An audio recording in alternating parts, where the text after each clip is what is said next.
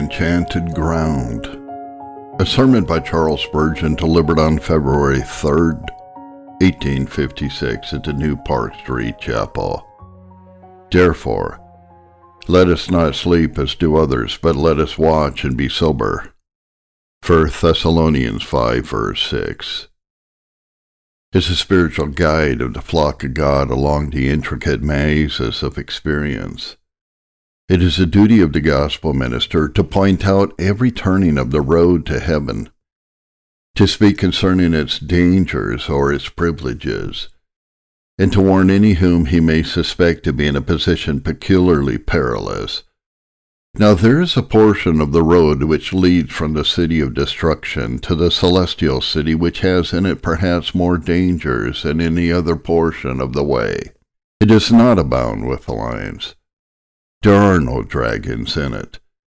It has no dark woods and no deep pitfalls yet.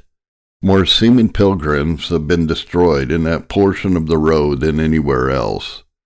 And not even Doubting Castle, with all of its host of bones, can show so many who have been slain there. It is a part of the road called the Enchanted Ground. The great geographer John Bunyan well pictured it when he said, I then saw in my dream that they went on until they came into a certain country whose air naturally tended to make one drowsy, if he came a stranger into it. And here Hopeful began to be very dull and heavy of sleep. Therefore he said to Christian, I do now begin to grow so drowsy that I can scarcely hold up my eyes.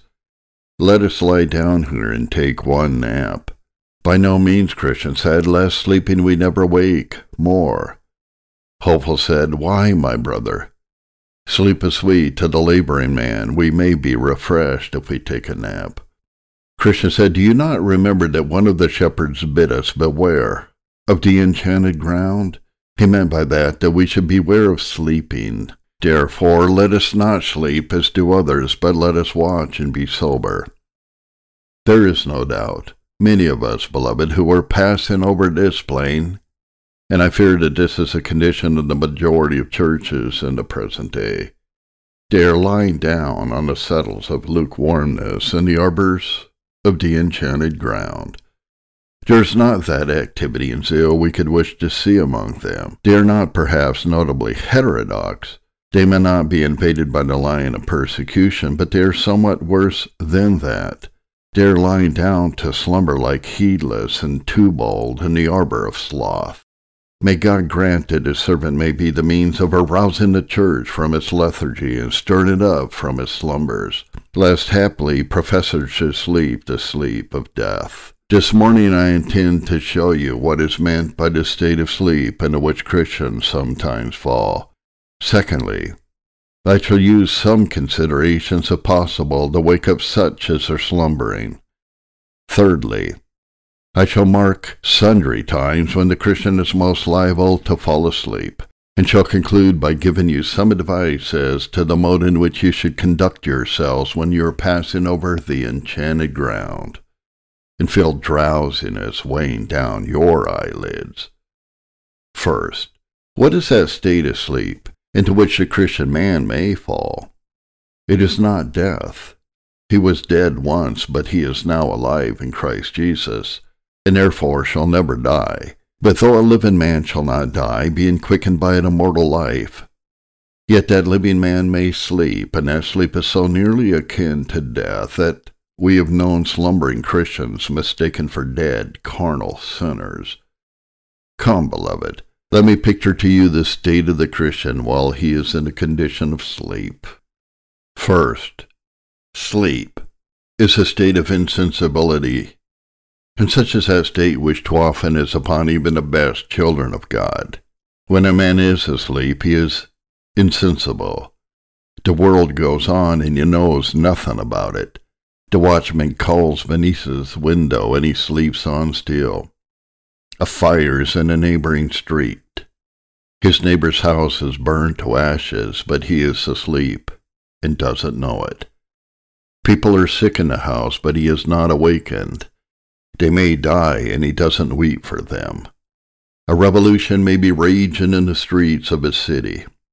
A king may be losing his crown, but he that is asleep shares not in the turmoil of politics.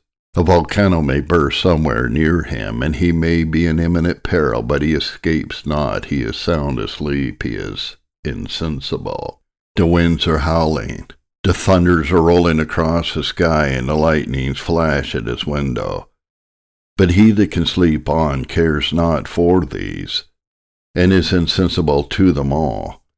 The sweetest music is passing through the street, but he sleeps, and only in his dreams does he hear the sweetness.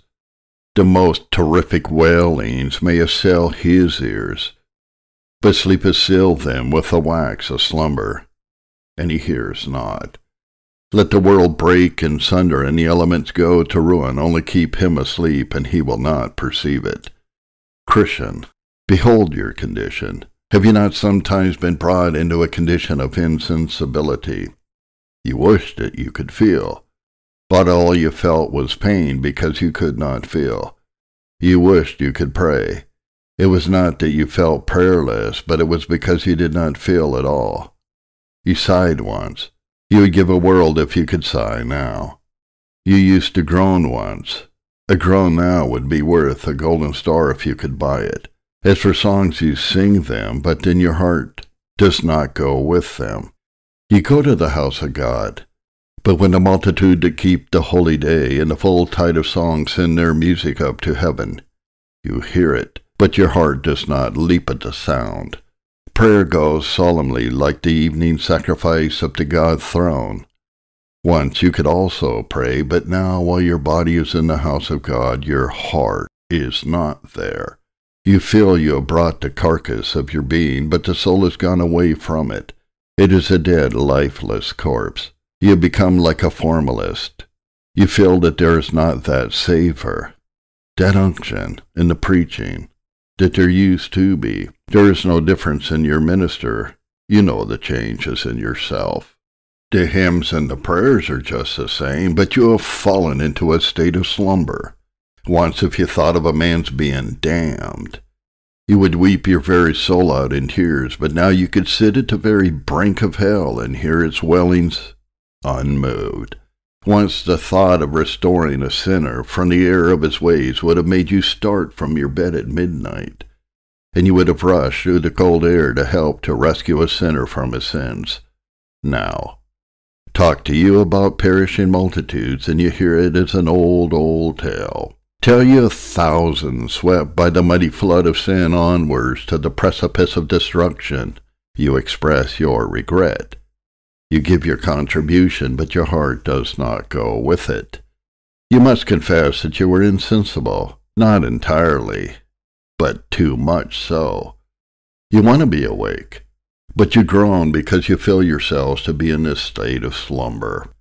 Then again, he that sleeps is subject to various illusions. When we sleep, judgment goes from us, and imagination holds carnival within our brain. When we sleep, dreams arise and fashion in our head, strange things. Sometimes we are tossed on the stormy deep, and anon we revel in kings' palaces. We gather up gold and silver as if they were but the pebbles of the shore. And anon we are poor and naked shivering in the winter blast. What illusions deceive us! The beggar in his dreams becomes richer than Solomon, and the rich man as poor as Lazarus. The sick man is well, the healthy man is lost his limbs or is dead. Yes, dreams do make us descend to hell or even carry us to heaven. Christian, if you are one of the sleepy brotherhood, you are subject to diverse illusions. Strange thoughts come to you which you never had before. Sometimes you doubt if there be a God, or if you do exist yourself. You tremble lest the gospel should not be true, and the old doctrine which once you did hold with a stern hand you are almost inclined to let go. Vile heresies assail you. You think that the Lord that bought you was not the Son of God. The devil tells you that you are none of the Lord's, and you dream that you are cast away from the love of the covenant. You cry, I would, but cannot sing. I would, but cannot pray. You feel as if it were all in question whether you are one of the Lord's or not. Or perhaps your dreams are brighter, and your dreams that you are somebody great and mighty, a special favorite of heaven. Pride puffs you up. You dream that you are rich and have need of nothing, while you are naked, poor, and miserable. Is this your state, O Christian? If so, may God wake you up from it. Again, sleep is a state of inaction. No daily bread is earned by him that sleeps. The man who is stretched upon his couch neither writes books, nor tills the ground, nor plows, nor does anything else. His hands hang down. His pulse beats, and there is life, but he is positively dead as to activity. Oh, beloved, here is the state of many of you. How many Christians are inactive? Once it was their delight to instruct the young in the Sabbath school, but that is now given up. Once they attended the early prayer meeting, but not now. Once they would hew wood and draw buckets of water, but alas, they are asleep now. Am I talking of what may happen? Is it not too true? Almost universally. Are not the churches asleep? Where are the ministers that preach? We have men that read their manuscripts and talk essays. But is that preaching? We have men that can amuse an audience for 20 minutes. Is that preaching? Where are the men that preach their hearts out and save their souls in every sentence? Where the men that make it not a profession but a vocation? The breath of their bodies, the marrow of their bones, the delight of their spirits. Where are the George Whitefields and John Wesleys now? Are they not gone? Gone. Gone. Where are the Rowland Hills now who preached every day and three times a day and were not afraid of preaching everywhere? The unsearchable riches of Christ. Brethren, the church slumbers. It is not merely that the pulpit is a sentry box with the sentinel fast asleep, but the people are affected. How are the prayer meetings? Almost universally neglected. Our own church stands out like an almost solitary green island in the midst of a dark, dark sea, one bright pearl in the depths of an ocean of discord and confusion. Look at neighboring churches. Step into the vestry and see a smaller band of people than you would like to think of, assembled round a pastor whose heart is dull and heavy Hear one brother after another pour out the dull, monotonous prayer that he has said by heart these fifty years, and then go away and say, Where is the spirit of prayer? Where is the life of devotion? Is it not almost extinct? Are not our churches fallen from their high estate? God, wake them up and send them more earnest and praying men. But again, the man who is asleep is in a state of insecurity. The murderer smites him that sleeps. The midnight robber plunders his house that rests listlessly on his pillow. Jael smites the sleeping Sisera. Abner takes away the spear from the bolster of a slumbering Saul. A sleeping Eutychus falls from the third loft and is taken up dead. A sleeping Samson is shorn of his locks, and the Philistines are upon him. Sleeping men are even in danger. They cannot ward off the blow of the enemy or strike back at him. Christian, if you are sleeping, you are in danger. Your life, I know, can never be taken away from you. That is hid with Christ and God. But oh, you may lose your spear from your holster. You may lose much of your faith and your cruse of water in which you moisten your lips and may be stolen by the prowling thief. Oh, you little know your danger. Even now the black-winged angel takes his spear, and standing at your head he says to Jesus, or to David, Shall I smite him? I will smite him but once, David says. Our Jesus whispers, You shall not smite him. Take his spear and his cruse, but you shall not kill him. But oh, awake, you slumberer. Start up from the place where you now lie in your carnal security.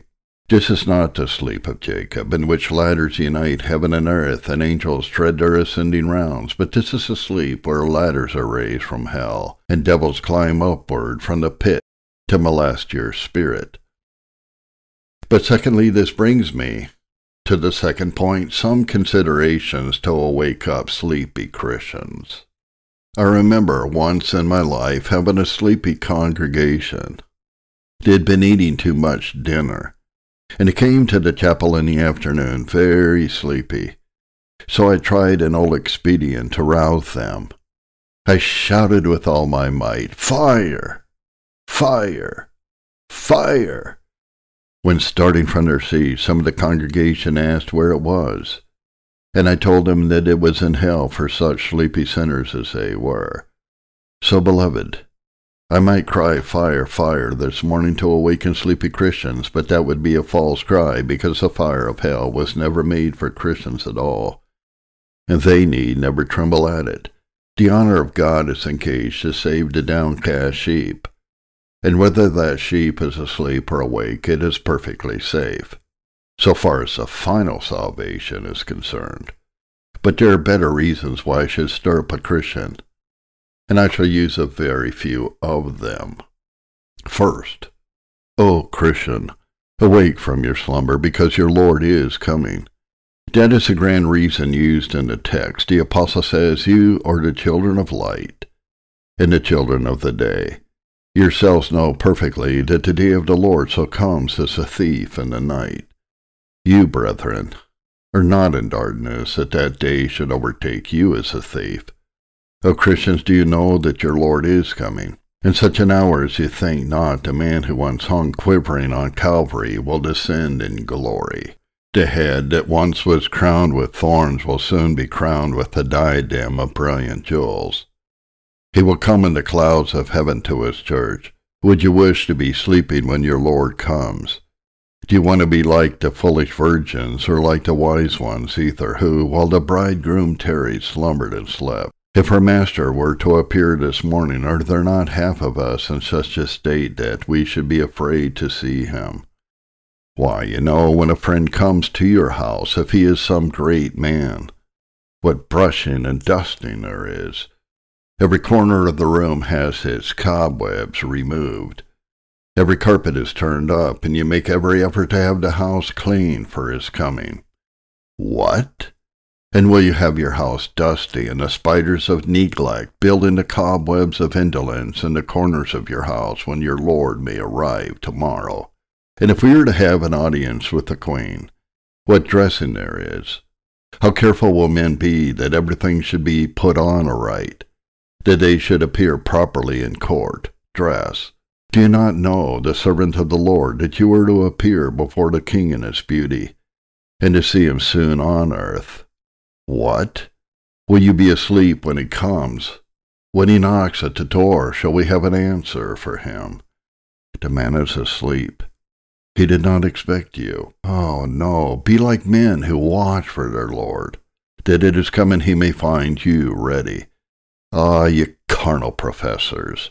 You attend your plays and your balls. Would you like Christ to come and find you in the middle of your dance? Would you like to look you in the face in the movie theater? Ah, you carnal tradesmen, you can cheat. And then pray after it. Would you like Christ to find you cheating? You devour widows' houses and for a show make long prayers. You would not mind him coming in the middle of your long prayer. But he will come just at that poor widow's house is sticking in your throat just as you are swallowing the lands of the poor, oppressed one, and putting in your own pockets the wages of which you have defrauded the laborer. Then he will come, and how terrible will he be to such as you?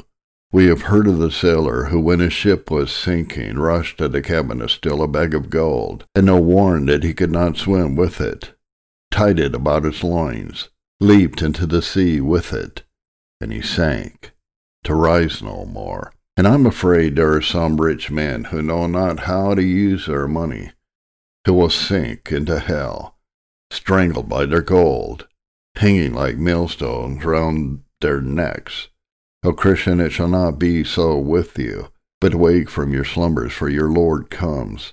But again, Christian, you are benevolent. You love men's souls. And I'll speak to you of that which will touch your heart. Will you sleep while souls are being lost? A brother here some time ago rushed into a house which was burning, and he saved a person from it. He then returned to his wife. And what did she say to him? Go back again, my husband, and see if you cannot save another. We will not rest until all are delivered. I think that is what the Christian man should say. If I have been the means of saving one soul, I will not rest until I have saved another.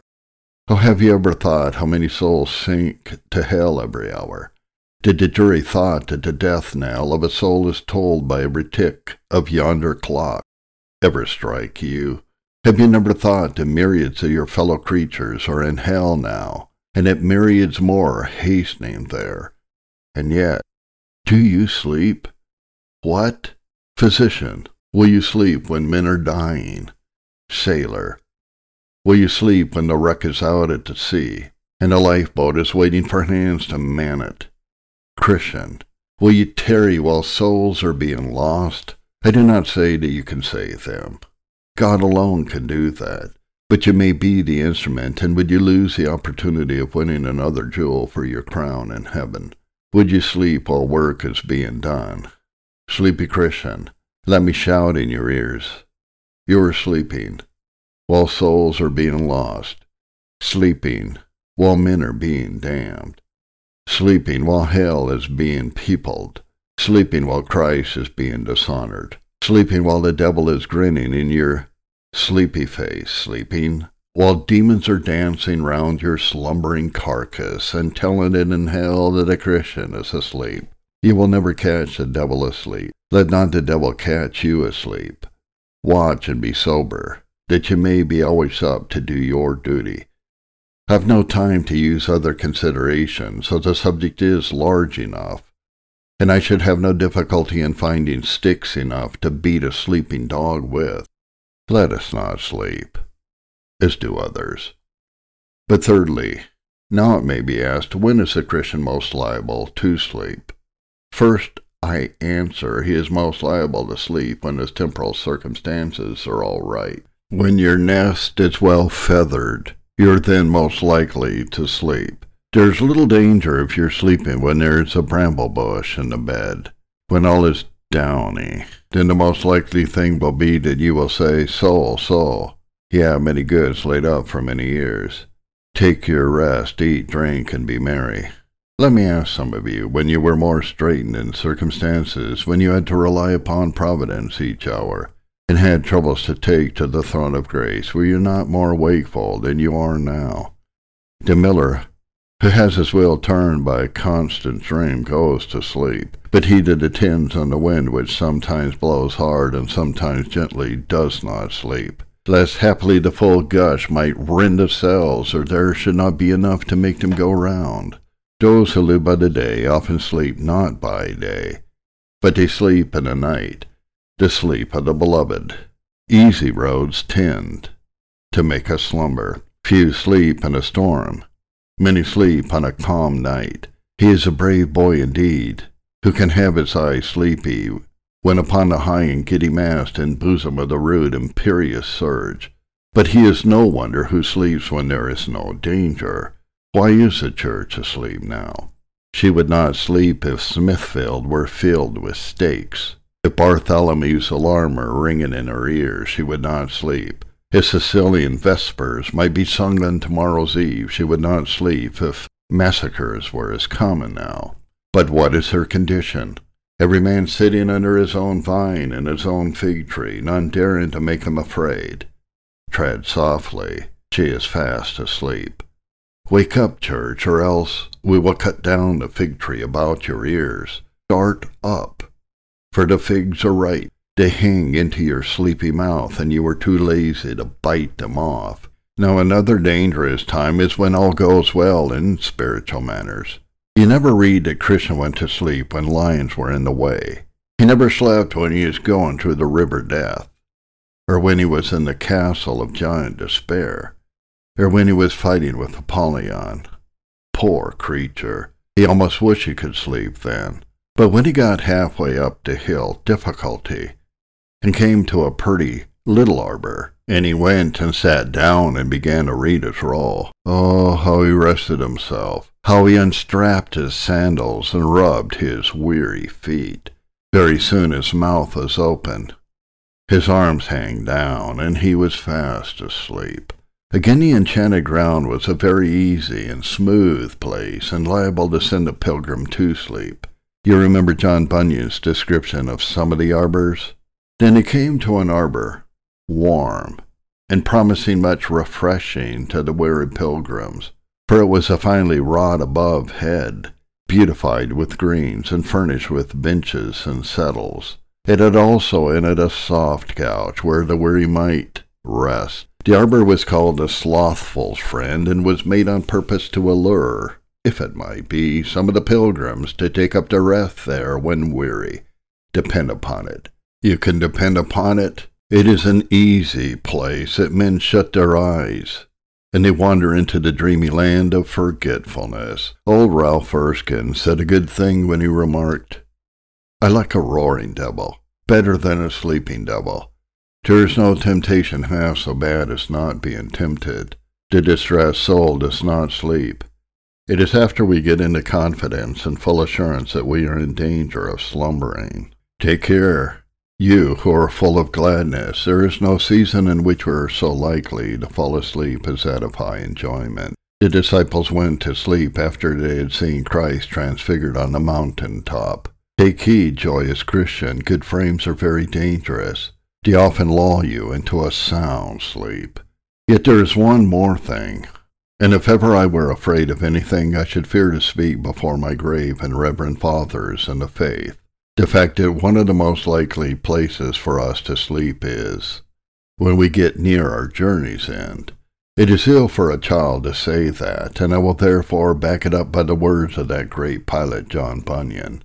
For this enchanted ground is one of the last refuges that the enemy to pilgrims has. Wherefore it is, as you see, placed almost at the end of the way and so it stands against us with the more advantage. For when, thinks the enemy, will these fools be so desirous to sit down, is when they are weary, and when so like to be weary is when almost at their journey's end. Therefore it is, I say, that the enchanted ground is paced so near to the land Beulah, and so near the end of their race. Therefore let pilgrims look to themselves, lest it happen to them as it is done to thee that, as you see, are fallen asleep, and none can awaken them. May a child speak to those who are far before him in years and experience? But I am not a child when I preach. In the pulpit we stand as ambassadors of God, and God knows nothing of childhood or age. He takes whom he wills, and speaks as he pleases. It is true, my brethren, that those who have been years in grace are most in danger of slumbering. Somehow we get into the routine of the thing. It is usual for us to go to the house of God. It is usual for us to belong to the church, and that of itself tends to make people sleepy. Go into some of your churches in London, and you will hear a most savory sermon preached to a people all sound asleep. The reason is that the service is all alike. They know when they have got to the third, Our Father which art in heaven, and when they have passed a general confession, and when they have got to the sermon which is a time to sleep, for twenty minutes. If the minister should smite his ecclesiastic fist upon the Bible, or enliven his faculties with a pinch of snuff, or even use his pocket handkerchief, the people would wake up, because it would be something out of the usual course. Or if he uttered an odd sentiment, they might be aroused, and would probably think that he had broken the fifty-ninth commandment and making some of the congregation smile. But he never violates decorum. He stands a very mirror of modesty, in the picture of everything that is orderly. I have digressed, but you will see what I mean. If we are always going on the same road, we are liable to sleep. If Moab gets at ease and is not emptied from vessel to vessel, he sleeps on, for he knows no change. And when years have worn our road with the rut of godliness, we are apt to throw the reins on our horse's neck and sleep soundly. Now, lastly, let me give a little good advice to the sleeping Christian. But, Christian, if you are asleep, you will not hear me. Will I speak gently then and let you sleep on? No, I will not.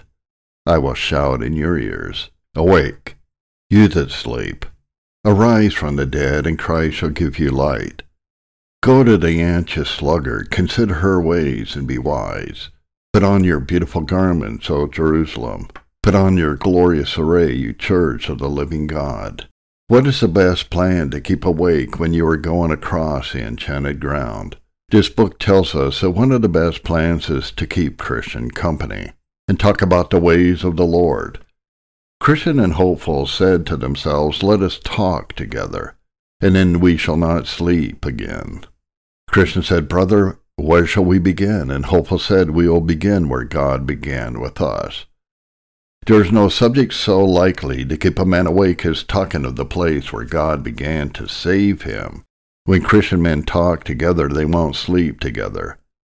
Hold Christian company, and you will not be so likely to slumber. Christians who isolate themselves and stand alone are very liable to lie down and sleep on the settled or the soft couch and go to sleep. But if you talk much together, as they did in old time, you will find it extremely beneficial. Two Christians talking together of the ways of the Lord will go much faster to heaven than one. And when a whole church united, in speaking of the Lord's loving kindness, verily, beloved, there is no way like that of keeping themselves awake.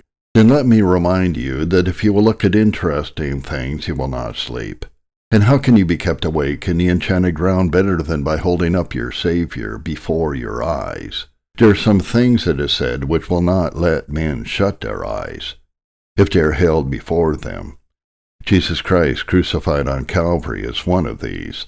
I never knew a Christian go to sleep at the foot of the cross, but he always said, Sweet the moments rich in blessing, which before the cross I spend. And he said, too, Here I'd sit forever viewing mercy streams, in streams of blood. But he never said, Here I would lie down and sleep, for he could not sleep with that shriek, My God, my God, why have you forsaken me? in his ears. He cannot sleep with it is finished, going into his very soul. Keep near to the cross, Christian, and you will not sleep. Then I would advise you to let the wind blow on you. Let the breath of the Holy Spirit continually fan your temples, and you will not sleep. Seek to live daily under the influence of the Holy Spirit. Derive all your strength from him, and you will not slumber. Lastly, Labor to impress yourself with a deep sense of the value of the place to which you are going. If you remember that you are going to heaven, you will not sleep on the road. If you think that hell is behind you and the devil is pursuing you, I am sure you will not be inclined to sleep. Would the manslayer sleep if the avenger of blood were behind him and the city of refuge before him? Christian, will you sleep while the pearly gates are open. The songs of angels waiting for you to join them. A crown decorated with delight to be worn upon your brow? Ah, no. Dearly beloved, I have finished my sermon. There are some of you that I must dismiss, because I find nothing in the text for you. It is said, Let us not sleep as do others, but let us watch and be sober. There are some here who do not sleep at all because they are positively dead. And if it takes a stronger voice and mind to awake the sleeper, how much more mighty must be that voice which wakes the dead? Yet, even to the dead I speak, for God can wake them, though I cannot. O oh, dead man, do you not know that your body and your soul are worthless carrion, that while you are dead you lie abhorred of God, that soon the vulture of remorse will come and devour your lifeless soul. And though you have lived in this world these seventy years perhaps without God and without Christ, in your last hour the vulture of remorse shall come and tear your spirit. And though you now laugh at the wild vulture that circles in the sky, he will descend upon you, and your death will be a bed of shrieks, howlings, and wailings, and lamentations, and yelling. Do you know more still that afterwards that dead soul will be cast into Tophet? As in the east they burn the bodies, so your body and your soul together shall be burned in hell. Go not away and dream that this is a fantasy. It is the truth. Do not say it is a fiction. Do not laugh at it as a mere picture. Hell is a positive flame.